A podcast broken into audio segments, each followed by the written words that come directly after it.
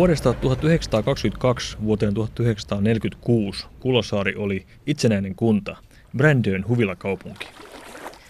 Samankaltaisia kokeiluja silloisen Helsingin laitamilla oli muitakin. Esimerkiksi Huopalahden kunta, siitä irronnut Haagan kauppala sekä Oulunkylän kunta. Kaikkien näiden pyrkimyksenä oli olla jonkinlainen rauhallinen huvilayhdyskunta varsinaisen kaupungin ulkopuolella. Täällä Kulosaaressa huvilakaupungin ajalta on jäljellä vielä jonkin verran vanhoja rakennuksia. Käydään niistä yhdessä. Huomenta. Huomenta, huomenta. Vesa Marttinen, moikka. Terve. Kiitoksia. Kulosaaren tiellä sijaitseva Ribbingshof eli Ribbingin hovi on Suomen vanhin rivitalo. Yksi sen asukkaista on eläkkeellä oleva ranskan kielen opettaja Kirsti Santaholma, joka tuntee hyvin Kulosaaren asioita ja myös tämän asuintalon historiaa. Kulosaaren huvilakaupunki päätti tai halusi rakennuttaa tähän tämmöiset rivitalot. Tämä on niin kuin itse asiassa itsenäisiä kiinteistöjä, jotka on rakennettu yhteen. Et meillä on niin kuin oma tupa ja oma lupa. Naapureiden kanssa ei oikeastaan muuta yhteistä kuin tuo viemäri. Miten muuta sä voisit kertoa tästä talosta? No tosiaan 1917 suurin piirtein on rakennettu, tai ensimmäiset asukkaat tullut ja, ja nämä kaikki, tässä on niin itse asiassa 13 kiinteistöä tässä yhteisössä. Me ollaan aika huonosti tunnettu toisiamme aikaisemmin, mutta sitten kun tämä tuli satavuotiaaksi tämä juttu, niin perustettiin sellainen Ribbingshof-seura ja teetettiin sitten kirja niin kuin tämän historiasta ja arkkitehtuurista ja sen sellaisesta.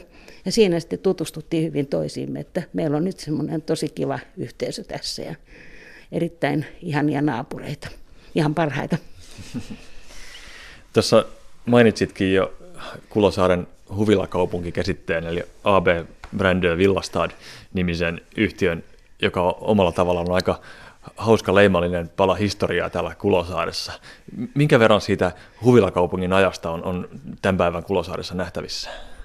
No, aika vähän on siitä vanhasta. Että meitä semmoisia aika vanhoja ihmisiä sentään on, jotka, jotka jotenkin pitää yllä semmoista mielikuvaa siitä, että on semmoinen huvilakaupunki. Tota, 46 kaupunki, tämä Kulosaari yhdistettiin Helsinkiin ja silloin se huvilakaupunki ihan lopulta hävisi. Hmm.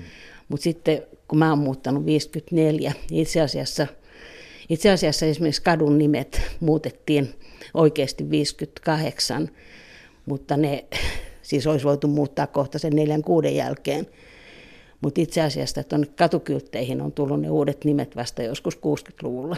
Et aika pitkään oli niinku se vanha Kulosaari ja jollain tavalla vieläkin on sellaisia ihmisiä, jotka kuvittelee, että me voitaisiin saada se takaisin mutta aika vaikeahan tuossa historiassa on mennä taaksepäin.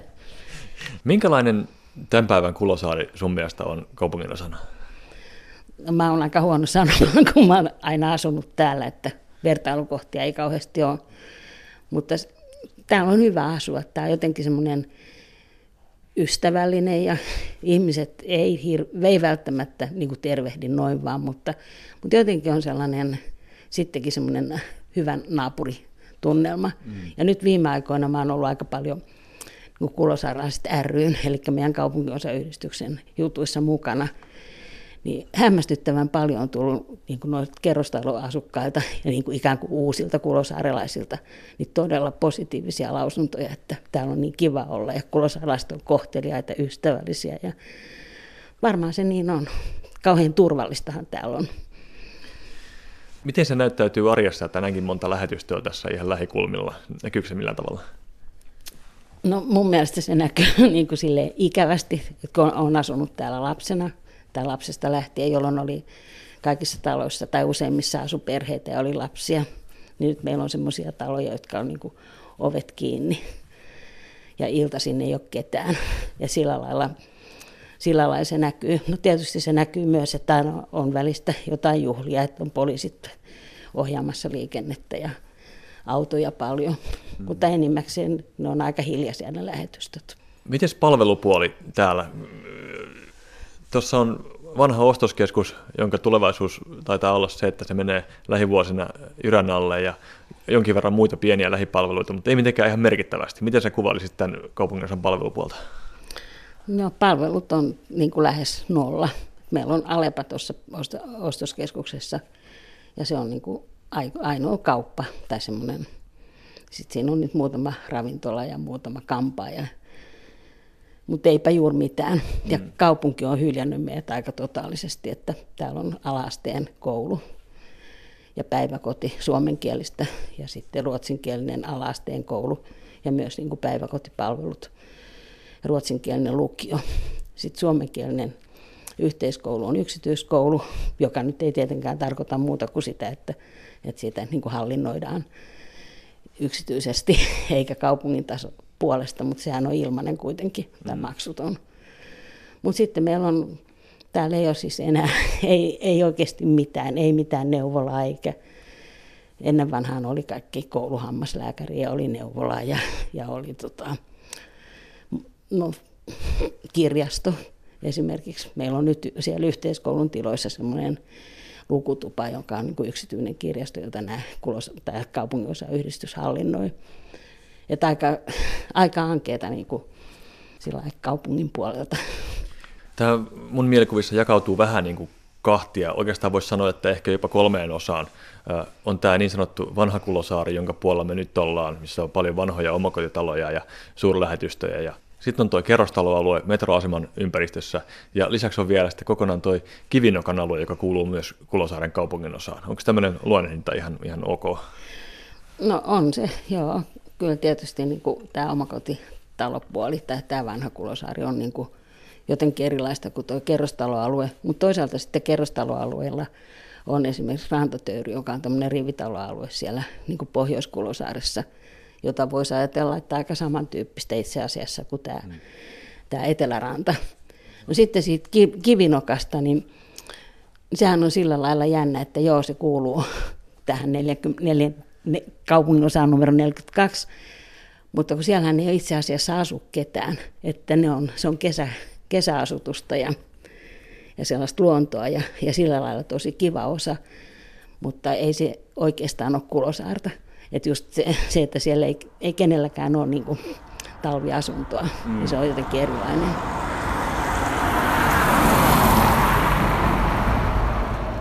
Kivinokan lisäksi Kulosaaren pohjoispuolella on toinenkin varsin hiljainen alue.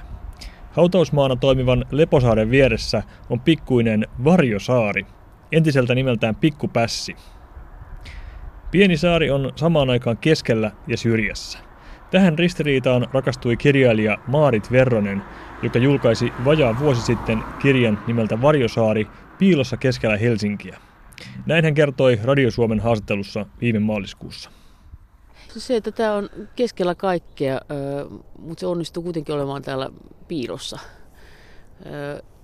Ja jäänyt vähän sivuun kaikista. Tosiaan tuosta Kulosaaren kaupungin osasta ja sitten näistä historiallisista työväen vapaa-ajan viettoasioista, kesämajoneen, kaikki ne, ei tämä oikein niihinkään kuulu, eikä tätä on niiden yhteydessä mainittu. Ja sitten samaten tuo luonnonsuojelualue, joka on, se on se taas pohjoisempana, että kun tämä oli niin pitkään pihapiiriä, niin, niin se ei oikein niihin, niihin kuulunut, eikä sitten sen, sen jälkeenkään. To, toki tämä on nyt huomioitu sikäli, että on tämä sellainen paikallisesti merkittävä lintu- ja lepakkoalue, että se on ihan ihan tunnustettua ja, ja virallista, mutta aika hauskasti tämä on tosiaan jäänyt tänne vähän unohduksiin ja no, no senkin takia, että tänään nyt ei enää, enää ole mitään siltaa. Siis aikoinaan oli sellainen kävelysilta, mutta se purettiin sitten pois. Mä luen Maarit Verronen sun kirjan viimeisen kappaleen. Kirja on siis nimeltään Varjosaari piilossa keskellä Helsinkiä. Se on ihan just ilmestynyt. Se menee näin. Varjosaaren puolen hehtaarin sekametsä lahopuineen, sienineen, mustikoineen, puolukoineen, kalliokieloineen, pietaryrtteineen ja lukuisine kartoittamattomine eliöineen on kaupunkisuunnittelussa ollut yksi kaupungin huonoimmin tunnetuista alueista. Tämä ei selvästikään ole ollut kenenkään pyrkimys, näin vain on päässyt käymään. Tämä on aika äh, lakoninen toteamus, mutta se taitaa oikeasti pitää paikkansa. Joo, näin se on. Ö, löysin sellaisen virkakäyttöön tarkoitetun tietokannan tiedot, jossa pitäisi olevan tämä saari ihan omana metsäkuviona. Mutta sitä oli ihan väärää tietoa siellä. Eli ilmeisesti siinä on käynyt niin, että silloin aikoinaan kun inventoitiin alueita, niin tämä on jäänyt käymättä. Ja sinne on sitten päätynyt jotain, ties mitä, järjestelmän testauspuustoa, jolla ei ole mitään tekemistä todellisuuden kanssa. Eihän se sillä tavalla haittaa, koska tämä on semmoinen hoidon ulkopuolella oleva alue, että ei, ei tota rakennusvirasto sitä tietoa mihinkään tarvitse, mutta sitten jos nyt vaikka mietittäisiin, että millä tavalla tätä kannattaa suojella, niin olisi tietysti hyvä, hyvä että olisi oikea tietoa. Tuolla muuten pomppii jänissä. Kyllä täällä, kyllä, kyllä täällä kävijöitä, kävijöitä on. Kävijöitä on, mutta ei meitä kaksijalkaisia niinkään paljon. Mikä sulle on kirjan kirjoitusprosessin ja tutkimustyön aikana, tai mitkä on ollut semmoisia isompia oivalluksia ja aha-elämyksiä? No se suurin varmaan tuli siinä, ihan siinä alussa silloin, kun, kun päätin ryhtyä tähän. Että tosiaan voi, voi jäädä joku tällainen alue ihan katveeseen. Tämä on aika lähellä Helsingin geometrista keskipistettä, mutta että se voi olla näin, näin tuntematon ja että se on ikään kuin johdonmukaisesti, vaikka selvästikin vahingossa, niin kuin aina jäänyt pois, pois ja syrjään jostakin. Että näin, näin voi oikeasti käydä, että, että syntyy tällainen pieni tasku. Näin.